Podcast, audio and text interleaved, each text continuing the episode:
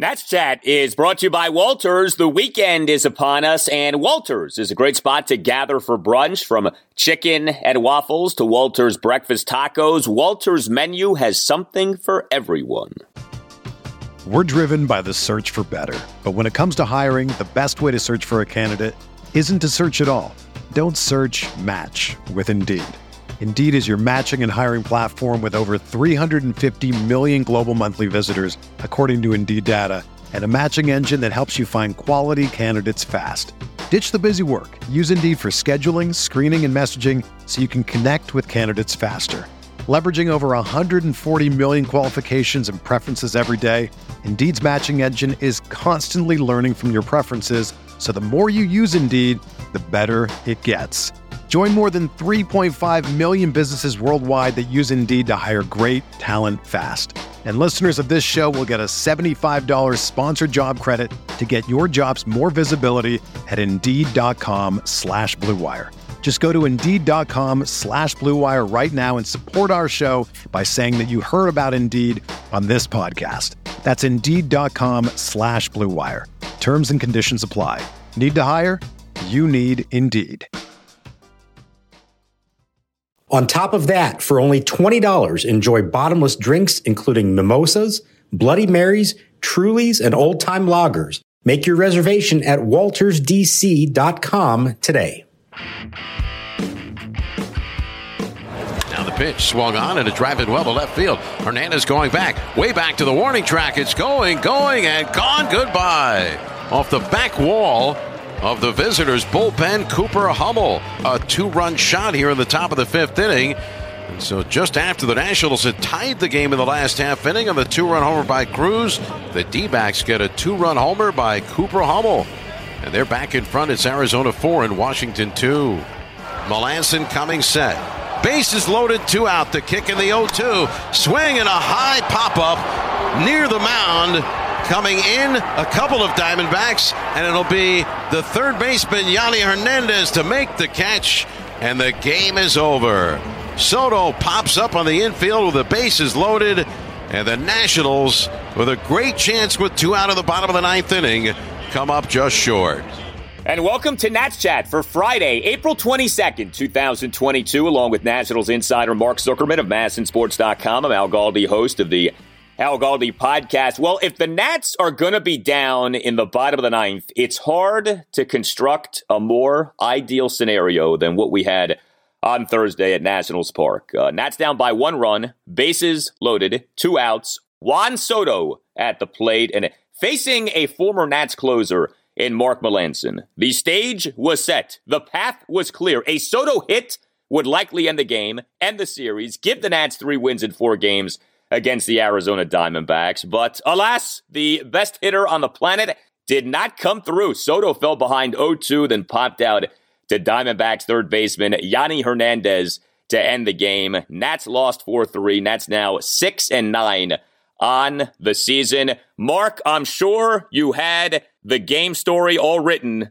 featuring the heroics of Juan Soto. Unfortunately, you had to edit that game story because what we wanted to happen it sadly did not happen. Well, unfortunately, Al, while I liked your optimism there, as a writer, you do kind of prepare, uh, you know, what if scenario, but I wasn't about to delete the lead to my story I already had, which was that they gave themselves a golden opportunity late in the game and could not come through. And unfortunately, that's the version I had to use of it. But I mean, sure, he steps to the plate and you're thinking, you can't ask for anything more than this, right? This is the guy you want the entire game, I'm thinking to myself, something's going to happen. They're going to put something together here eventually. And they came as close as you could get. They gave themselves as many opportunities as you could get and gave themselves the best possible opportunity with the best hitter on the planet right there at the end. And he just missed it. It didn't happen.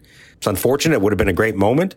I would still put my money on him most of the time to come through there, but Melancon got the best of him this time. Yeah, I mean, you know, we have with the Nats, right? The bigger picture and the smaller picture, the macro and the micro. If you're just analyzing the Nats this season, it has been frustrating with this offense. Thursday's game was another aggravating game, just three runs, just five hits. Nats did draw four walks, but the Nats went 0 for 4 with runners in scoring position. And this was a winnable game. I mean, you know, the Diamondbacks are a bad team, and the Nats very well could have won three of the four games in this series. And the Nats bullpen did a tremendous job of keeping the Nats in this game. Josh Rogers got roughed up. The bullpen, though, ends up preserving things to where it was like right there for the Nats. And I tell you, what really stood out is this was not only not the Nats A bullpen, you could argue this was like the Nats C bullpen on Thursday. You had five relievers being used by Davey Martinez. Those five guys, Victor Arano, Sam Clay, Austin Voth,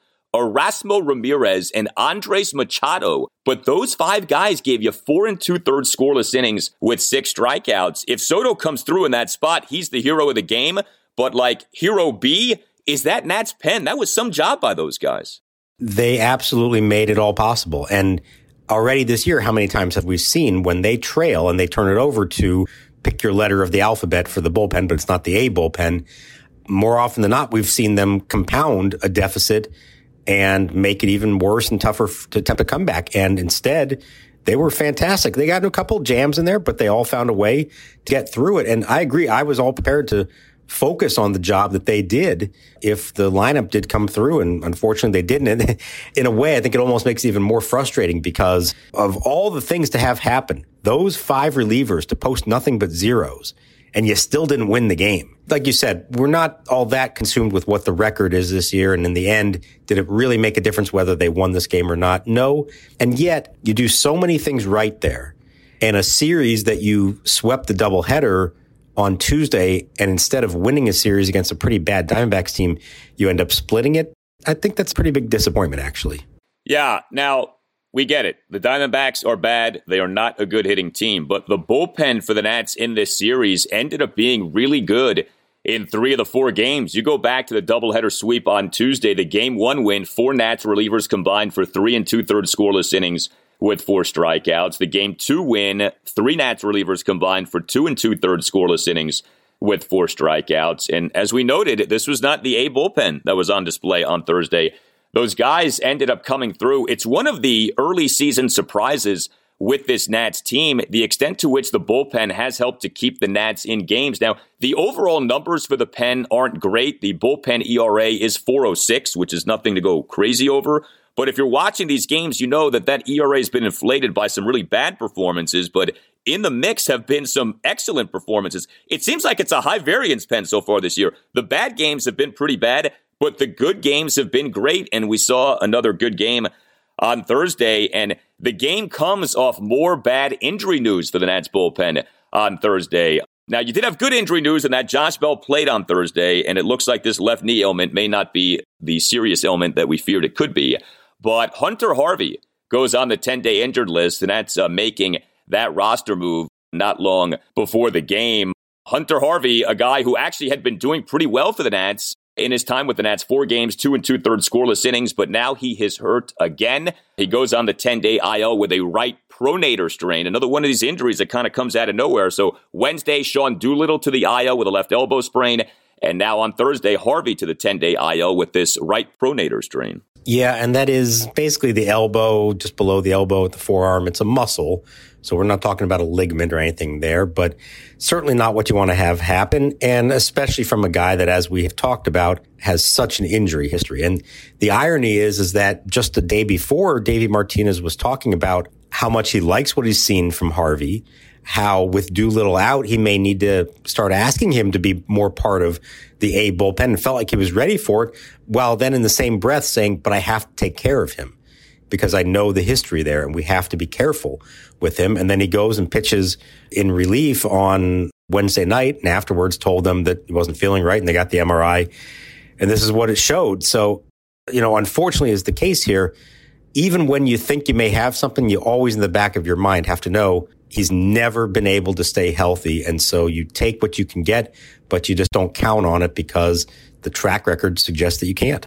No, he is like the human injured list. I mean, it's it's actually kind of sad because he is so talented and he is still relatively young. This is just his age 27 season. The Orioles took Harvey with the number 22 pick in the 2013 draft 9 years ago, and yet he's still years away from 30 as we have seen he still has a fastball that hits mid 90s, upper 90s, and he had done well, but in his career, he hasn't even really had a major league career. He is constantly injured, and it's been a real shame. So, well, there were two corresponding roster moves to the Nats putting Harvey on the 10 day IL. One of them was recalling Erasmo Ramirez from AAA Rochester. Now, unless I missed something, Erasmo Ramirez is not Spanish for Tyler Clippard. What is going on here with Tyler Clippard? Why wasn't he called up to replace Hunter Harvey?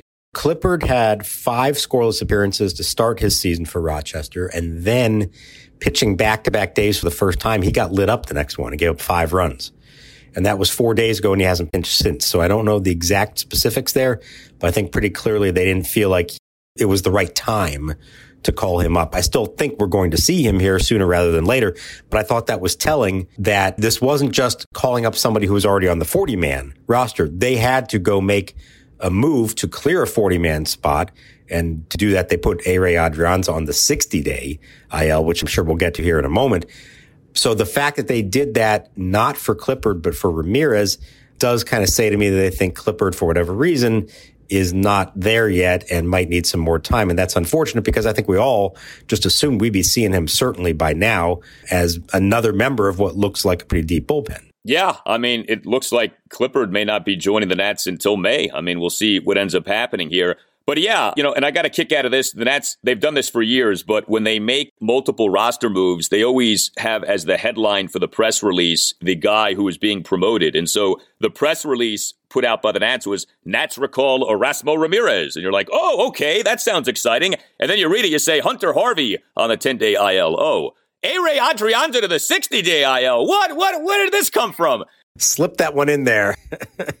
the Nats, they always do this, right? They bury the lead in these press releases. They've even done that like when Stephen Strasburg has been put on the injured list. It's like, oh, Joe Schmo is recalled from AAA Syracuse. Oh, okay. That, oh, wait a second. Strasburg's hurt. What? But yeah, Ehire Adrianza, a super utility man, right? How often did we yell and scream last year about the Nats last lacking position flex, lacking positional versatility. Well, Ehire Adrianza was signed by the Nats to help uh, correct that problem. It was a smart signing. He's not a very good hitter, but he is so positionally versatile. Well, Ehire Adrianza on March 31st in an exhibition game suffered a left quadriceps strain.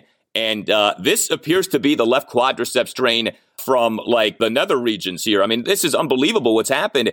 He hasn't played at all this season. He's been out to begin this season. And now with this transfer to the 60 day injured list, he's not going to be playing again anytime soon. Now, we know a strain is at least a minor tear. Quadriceps tears can be very serious injuries. Are we to assume that he maybe tore the quad and that this is, you know, a very serious quadriceps injury? It's obviously not a minor one. Yeah, I mean, it could be. And you've sort of seen hints at this, you know, over the last couple of weeks. And again, I, we mentioned this the other night watching it live, it looked bad. He pulled up lame. I thought it was his hamstring. Turns out it was the quad. Really limping out of the clubhouse that night in Port St. Lucie. But then he was trying to insist that he thought he could be ready within a few days and make the opening day roster. Well, obviously that didn't happen. And once you go on the 60 day, now it's backdated. So it doesn't mean 60 days from now, but it means 60 days from opening day.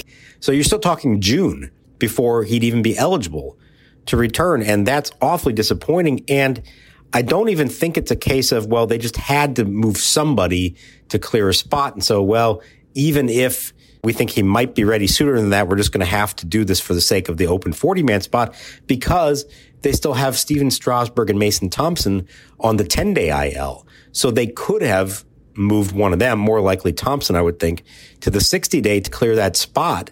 I've sort of been waiting to see if that's a move that's going to happen here recently, and it hasn't. So that says to me that they truly know that Adrianza is not coming back for a long time. And that's very discouraging because with a shortstop in Escobar who's been struggling, a third baseman in Franco who's been struggling, you thought at minimum we'd be seeing a decent amount of Adrianza bouncing around between positions and maybe playing some. And instead, they're going to have to make do until he's finally back. It is easy to lose track of who is out right now for the Nats due to injury. The list is growing, and this can kind of sneak up on you. But, you know, in terms of pitchers, right, you have Stephen Strasburg on the 10 day injured list. You have Anibal Sanchez on the 10 day injured list. You have Mason Thompson on the 10 day injured list. Now we have Hunter Harvey and Sean Doolittle on the 10 day injured list. Will Harris is on the 60 day injured list. Will Harris has become like a ghost. You never even see or hear about this guy anymore. Seth Romero is on the 60 day injured list to whatever extent that matters. Joe Ross is on the 60 day injured list. Don't forget about him. And then in terms of position players, right, you have Carter Kieboom on the 60 day injured list. Now you have Ehire Adrianza on the 60 day injured list. And Dee Strange-Gordon remains on, I don't know, is it the COVID injured list? They still won't say that, but that certainly seems to be what it is here. So look, I know every team deals with injury, but it feels like this is kind of growing and growing here for the Nats. They're without some guys who could be helping them right now. Yeah, and I think it's most notable here in the bullpen that you're now starting to see. And it is, we all worried, and I know Davey was worried about it too. When you have a short spring, go right into the season with no off days, and you have to use up as many relievers they've been using, you do run the risk of guys going down. And I think they knew there was a chance it would happen, but that's now three relievers who've been hurt. Mason Thompson, Sean Doolittle, Hunter Harvey, and Will Harris, if you want to go back to spring training. So that's a problem. There is a domino effect of all that. And all of a sudden, what was looking like a deep bullpen maybe isn't as deep as before. You've got some guys on the staff now who we never really imagined would be on the staff at this point in the season. And eventually they're going to have to pitch some significant innings because you can't just keep going to the same three or four guys every night. And then again, remember, come May 1st, they have to reduce the roster by two from 28 to 26. So there's going to be a crunch here at some point and they're going to have to ask a lot out of a bullpen that's not as experienced or deep as they thought it was or even that it was maybe a week ago. Yeah, I mean, it's nice what we're seeing from the bullpen now, but it's hard to see this continuing if the Nats continue to have starting pitchers who just do not last for, say, you know, six innings with any kind of regularity. Victor Arano was again the first man out of the pen for the Nats in this game on Thursday. Came into the game at the top of the fifth with one out, sandwich two outs around a walk a Christian Walker, who then was caught stealing second base by a throw by Arano to second. Then you had Sam Clay tossing a scoreless top of the sixth. How about Austin Voth, scoreless top of the seventh with three strikeouts? He gave up a leadoff double, but then recorded three straight strikeouts, and the three strikeouts were of the top three batters in the Diamondbacks lineup. Then came Erasmo Ramirez, scoreless top of the eighth despite loading the bases with a one out. And then Andres Machado tossing a perfect top of the ninth inning. So good to see that. I mean, you know, Arano, we've talked about this. We know Davey likes him. Man, he really likes him. I mean, this is multiple times here. We've seen this. First guy out of the pen is Arano. That's like the go to guy for Davey often here in terms of like starting the bullpen parade. I think this was his eighth appearance now in 15 games. You can do the math and figure out what that means over a whole season. That's probably more than you would like from anyone. I don't care who you are. You want to keep your top relievers to maybe 70 appearances total. You don't want to be up in that 80 range. I thought Austin Voth looked outstanding. Fastball was hitting 96 as he recorded some of those strikeouts. And Andres Machado kind of quietly facing the top of the order in the ninth gets a quick one, two, three inning. And that set the stage for potentially the rally in the bottom of the inning. So it's another reason, like I said earlier, that you just wish they had pulled off that rally because this would have been such an, I think, inspiring victory in large part because of what the B bullpen did to allow them to still be in a position to try to rally at the end. Yeah, Erasmo Ramirez may not be Spanish for Tyler Clippard, but Victor Arano is Spanish for Wander Suero. I think that's pretty clear at this point. Hey guys, it's Al Galdi for Window Nation. Get your degree in savings during Window Nation's spring break sale. Get two free windows for every two windows that you buy for as many as you need and Make no down payment and pay no interest for 24 months. That's two years. Just call 866 90 Nation or visit windownation.com. As you likely know, natural gas prices continue to rise. Does your energy bill say that you're using more energy than similar homes? This is because you need new windows. Increase the value of your home with Curb Appeal and save money on your energy bills by replacing your old inefficient windows with new energy efficient Window Nation windows. Buy two windows, get two windows free, pay nothing for two years. No money down, no payments, and no interest for two full years. Save thousands of dollars. These are savings that you'll only see once this year. Take advantage of Window Nation's special offer. Window Nation has installed over a million windows and has an A plus rating from the Better Business Bureau. Call 866 90 Nation or visit windownation.com. That's 866 90 Nation or visit windownation.com windownation.com and make sure that you tell Window Nation that Al Galdi sent you. We're driven by the search for better. But when it comes to hiring, the best way to search for a candidate isn't to search at all. Don't search match with Indeed. Indeed is your matching and hiring platform with over 350 million global monthly visitors, according to Indeed data, and a matching engine that helps you find quality candidates fast. Ditch the busy work. Use Indeed for scheduling, screening, and messaging so you can connect with candidates faster. Leveraging over 140 million qualifications and preferences every day, Indeed's matching engine is constantly learning from your preferences, so the more you use Indeed, the better it gets. Join more than 3.5 million businesses worldwide that use Indeed to hire great talent fast. And listeners of this show will get a $75 sponsored job credit to get your jobs more visibility at Indeed.com slash BlueWire. Just go to Indeed.com slash BlueWire right now and support our show by saying that you heard about Indeed on this podcast. That's Indeed.com slash BlueWire. Terms and conditions apply. Need to hire? You need Indeed. It's Kaley Cuoco for Priceline. Ready to go to your happy place for a happy price? Well, why didn't you say so? Just download the Priceline app right now and save up to 60% on hotels. So, whether it's Cousin Kevin's Kazoo concert in Kansas City, go Kevin, or Becky's Bachelorette Bash in Bermuda, you never have to miss a trip ever again. So, download the Priceline app today. Your savings are waiting. Go to your happy place for a happy price. Go to your happy price, Priceline.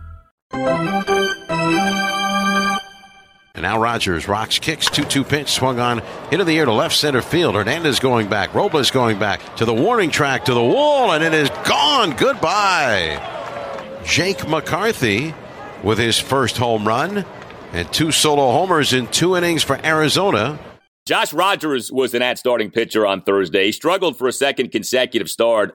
Four runs in four into third innings. He gave up six hits, three homers, and three singles. He issued one walk. He recorded just two strikeouts. He threw 71 pitches in his four and a third innings. I mean, the homers were the thing. Top of the first gives up a two out opposite field solo homer to Matt Davidson to right center on a 1 2 pitch. Top of the second gives up a two out opposite field solo homer to Jake McCarthy to left center, despite McCarthy having been down at 1.02. Top of the fifth, Rogers gives up a two run homer to Cooper Hummel to left field for a 4 2 Diamondbacks lead. The balls were flying out of Nationals Park for a good bit of this game on Thursday. And, you know, Rogers, three starts now. He was good in his first start, but he's had some issues here over these last two. You know, we've talked about, well, maybe Rogers could be the first guy to be knocked out of the rotation. You know, you're not oozing options right now. We just went through all the pitchers who are out due to injury. So I would assume that Rogers' spot in the rotation is safe for now. But, you know, clearly at some point, hopefully, you know, a Strasburg is going to be ready to go. Maybe Anibal Sanchez is going to be ready to go.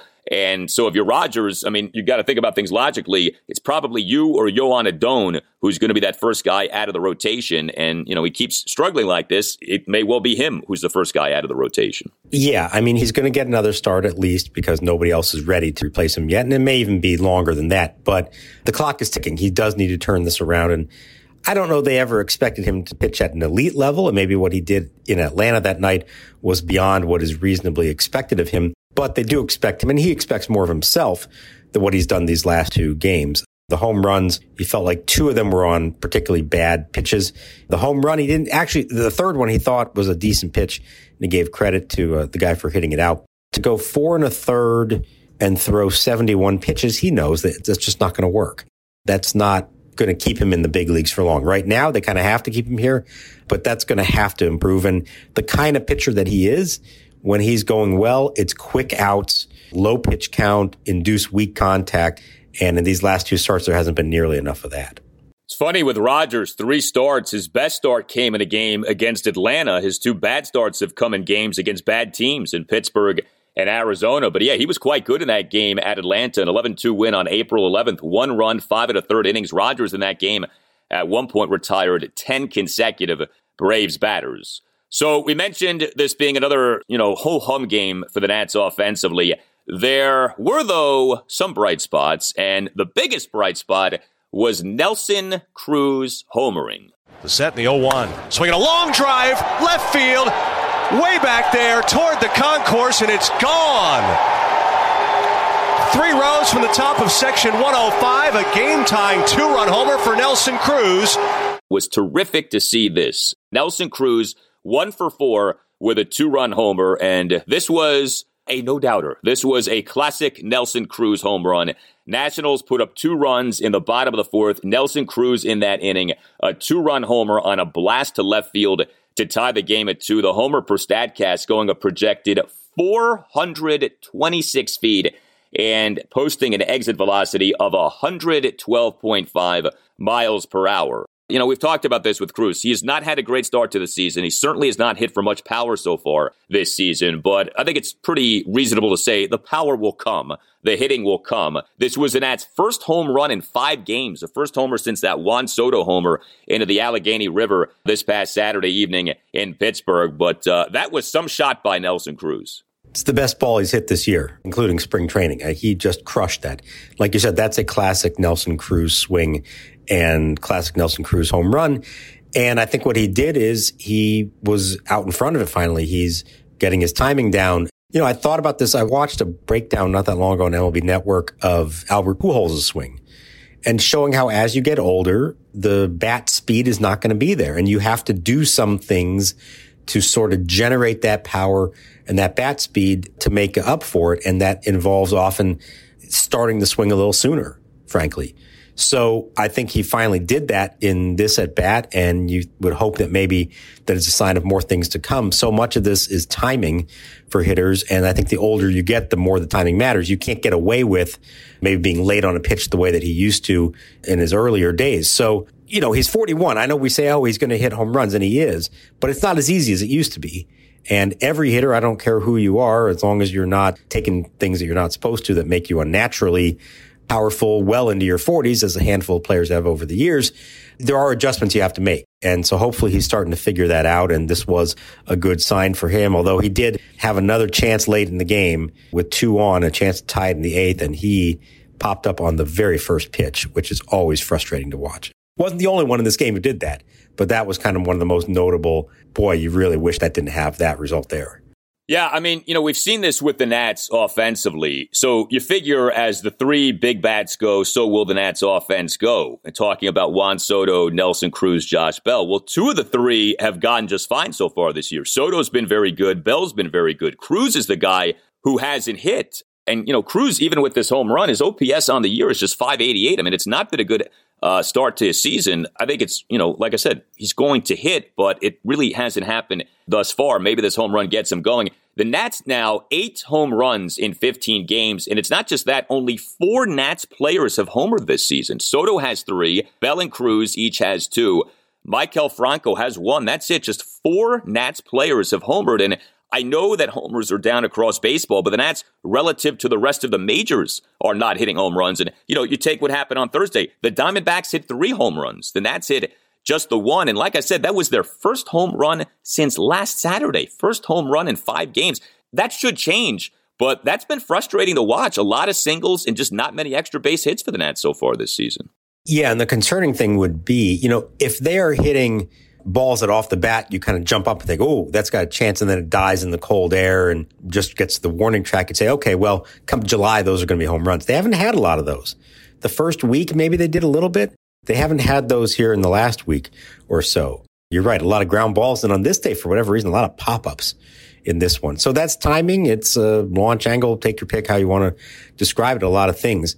I think they're going to be okay in that regard in the end, but this may not be a high home run team. That may not be ultimately the way they do score their runs. You want to believe that they can get some when they really need them. But some of these guys, it's not necessarily their style and they're going to have to find other ways to string together hits and get a rally.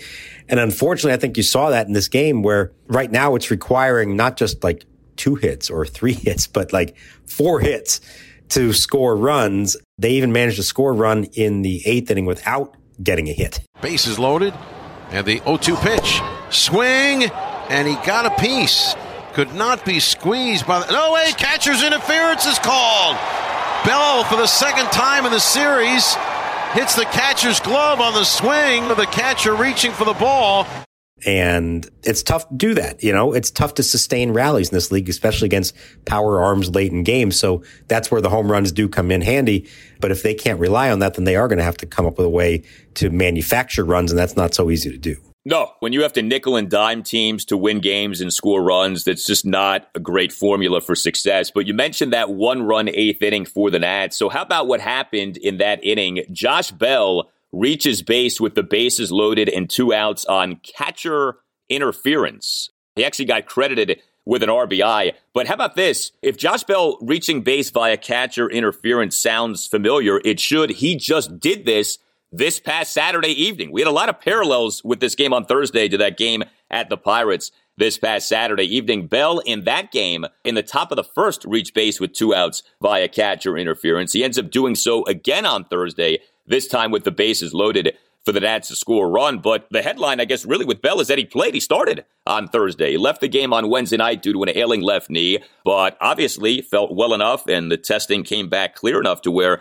he was out there. So that was good. I mean, for all of the injury problems with which the Nats are dealing right now, this Bell news was very good news on Thursday. Yeah, like we said the night before, if he had to miss any time, this was a real problem for them, given their lack of other options at first base and just how thin the lineup depth is right now. So that's very encouraging. MRI came back clean they waited a while. They had him go through a bunch of pregame drills to make sure that he was going to be all right. And they didn't actually put out the lineup till about an hour before game time. That may have also had something to do with the Hunter Harvey IL move.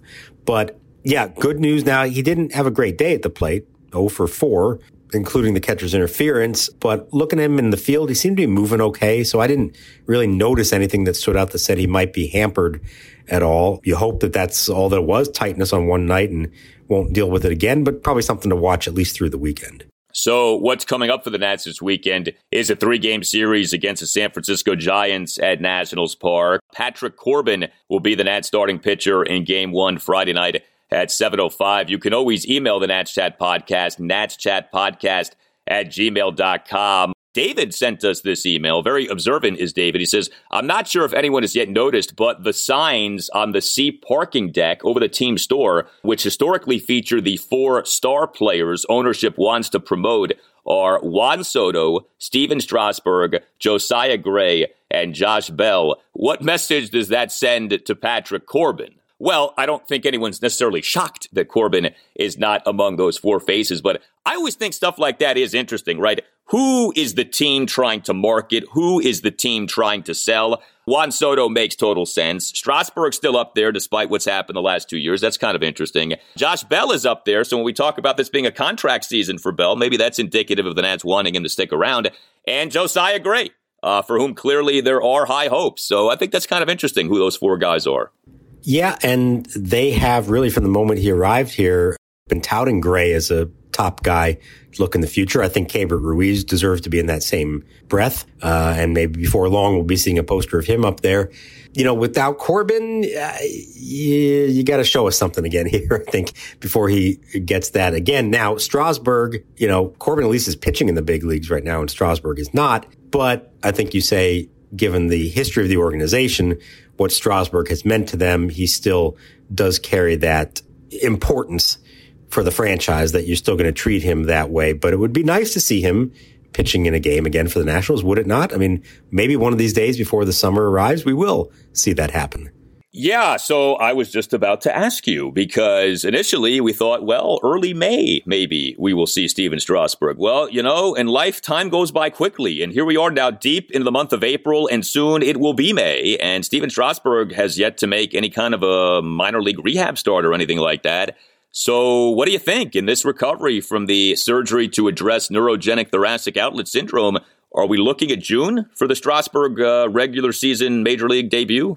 I'm not even trying to put a date on it right now because it's probably pretty foolish to do that. I will say I asked for an update on him the other day and was told that he is both he and Joe Ross are not facing live hitters yet. So now Strasburg did do that earlier in spring training. I saw him face live hitters in Palm Beach. So obviously there's a step back there at some point. I know he's working on the windup uh, again instead of just the stretch. So I think they're trying to get all the mechanics in line before they start doing that. But sure, I mean, think about whenever it is that he is cleared to start like facing hitters in game situations, it's usually for somebody starting from scratch, it's usually a good month of, of rehab starts, whether that's in Florida, whether that's up here in simulated games or actually minor league rehab assignment. So if we get to May 1st, which is coming up soon, and he hasn't started doing that, then yeah, we probably are looking at June 1st, I would think you'd have to say. And that's not necessarily a surprise, like they've said all along. I think we're looking at May or maybe even June, but you'd like to see some signs of progress there, I would think. and so far, it's just kind of right where we've been all along. And while we're talking about guys coming off thoracic outlet syndrome, Will Harris, I'm pretty sure he's still under contract to the organization. But again, like you never hear about this guy anymore. Where is he at? Is he going to be pitching for them this season? What's the deal with Will Harris? So remember, he had, he was still dealing with something. He pitched in a spring training game, was still dealing with something. They sent him to go get it checked out and they found some scar tissue that they removed from last summer's surgery. Now, that's good news in theory that they found that and it's nothing worse. The bad news is it was going to set him back about six weeks before he could start throwing again. So he's got a ways to go. Unfortunately, with all of these guys, you hope that we see them and you hope that they contribute, but I don't know that you count on any of it because even if they do come back and pitch, that doesn't necessarily mean they're going to be effective. We don't really know off these kind of major surgeries what you're dealing with here. So you hope for it, but if you're mapping out this season and beyond, I think you have to view whatever you get from those guys as kind of a bonus at this point. And maybe it happens. It's great. But if it doesn't, you are trying to build a pitching staff around others and hope that these guys are just also a part of it as well. Yeah. Well, this is it for Harris. This is the final season of a three year, $24 million deal that he signed January 2020. So he's done with the team after this year. Uh, Strasburg, we know, is a different story. He still will have four seasons left on the 70 year, $245 million contract. But I'm with you. I don't think you can count on anything with Stephen Strasburg moving forward, but you certainly hope for the best and you root for him and all of these Nats trying to come back from injury. You tell us what you think. You can hit us up on Twitter at Nats underscore chat. You can email us to Nats Chat Podcast at gmail.com. We appreciate so much all of the feedback that we get. We appreciate so much all of the stories of your first times at Major League games. We've gotten uh, some terrific submissions, uh, terrific entries uh, regarding that. You can keep those coming. Again, the email address, natschatpodcast at gmail.com. You can also email Tim Shovers if you would like to become a sponsor of the Nats Chat Podcast. Again, natschatpodcast at gmail.com.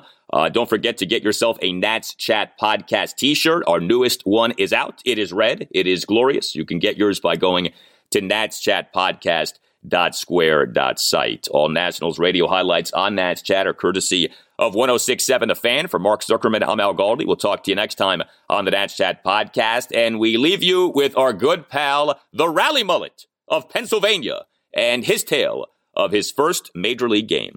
Hi, Al. Hi, Mark. And hi, Tim. This is the Rally Mullet. I wanted to give my experience that I had on the very first baseball game that I went to.